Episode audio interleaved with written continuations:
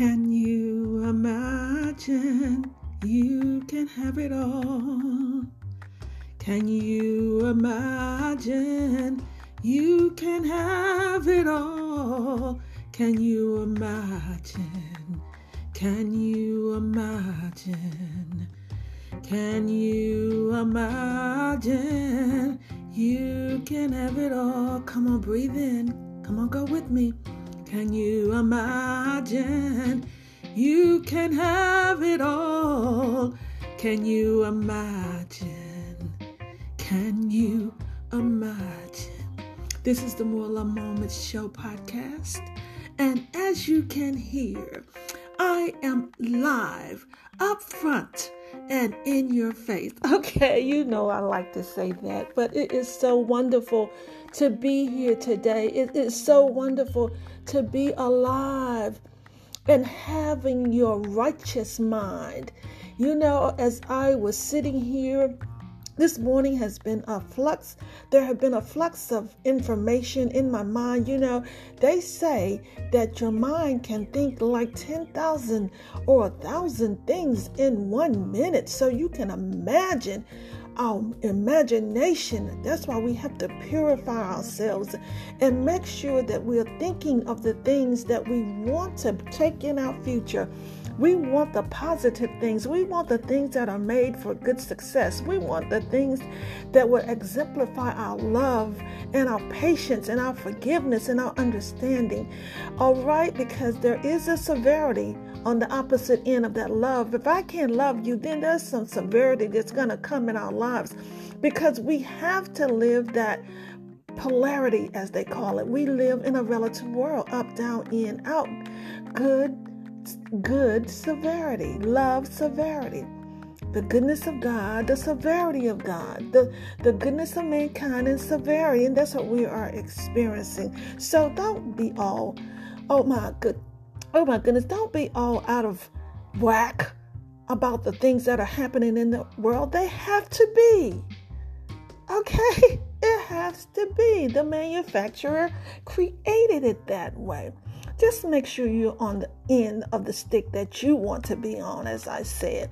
So, the More Love Moment podcast is here to help us find our voices through the art of listening, and it also helps us to release ourselves from the prisons of our own minds. You know, as I was in the bathroom this morning, just doing my hair, creating me a hairstyle, and I came to the awareness that I think the way I think. That doesn't mean that everybody thinks the way that I think. Is that not a self aware moment? Is that, that not an enlightenment? Because it's what you are saying to yourself that really counts, that's emanating in the world. It's what you are saying to yourself that's really materializing. So we have to think about what we're thinking about. And as I was thinking about that, I was thinking, okay, when you assess a moment in your life or you assess a, cir- circumstance, a situation, and it's the way you perceive it, that doesn't mean it's the way the other person perceives it. Oh my God, they may have said something to you and you perceived it this one way and they perceived it another way, and you're thinking, okay, they're thinking like me, and then you come back to assess that thought. Hey, that may be not what they thought of what they were really saying. How I perceived it may not be the way it was meant to it was said to me. So communication is the key.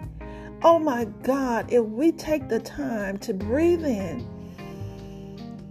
and breathe out in the moments of our, in our communication, we will be more relaxed. We will find more deeper meaning to our conversations, and we will really find out the meaning that the person meant when they said it. Oh, I'm laughing, but it's not funny. Oh my God. Can you imagine all the things, um, some of the things, or most of the things that people have said to you, and you have misconstrued what they were saying?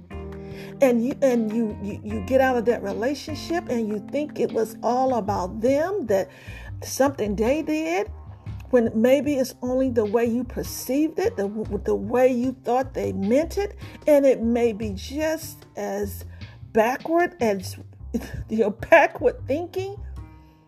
Oh my goodness. I, I hope I'm making some sense this morning because I'm just asking. Uh, my prayer this morning is that we receive the information, that we begin to really re, uh, perceive the way that our communication is being communicated to each other. That means the perception of that means what you really meant. And when we don't ask, the Bible calls them presumptuous sins, things that we assume. And you know, oh my goodness, my friend uh, Marvin used to tell me, Maggie, every time you assume something, you make a ASS of yourself. And that is so true. So go back, go back and ask the person what did they truly mean. Go back and, and talk to that person that that that you thought you couldn't talk to. Go back and readdress situations to get better clarity because if you believe if you perceive something in an adverse way and it's really not the truth, then we are really, oh my God, do you understand why communication is so crucial? Do you understand why wars are started? Do you understand why adversity is started? Do you understand why that why there is why why there is adversity? Not just like a communication, but getting rejecting the truth rejecting you know somebody can say well i didn't mean it that way oh yes you did well, why don't you allow that person to say what they really truly meant? And then allow your perception to go their way to understand. You know, it's, that is the most, seems like to me, my most difficult thing is, is to be understood first. It's, we always want someone to understand us first instead of we understanding the person first. Oh, wait, okay, it could go either way. But if you're always the person, oh, I want someone to understand me. I, why don't they understand me? I am so misunderstood. Well, go back and put them first. Put that first person first. Try understand before you're understood. I mean, that's easy to say, but you know, that's work. So, self awareness is the greatest tool that we can use. Introspection is the greatest tool that we can use. Go back and and see where we can come together. Go back and see where we can unify. And always, as long as your intentions are pure, your motives are pure.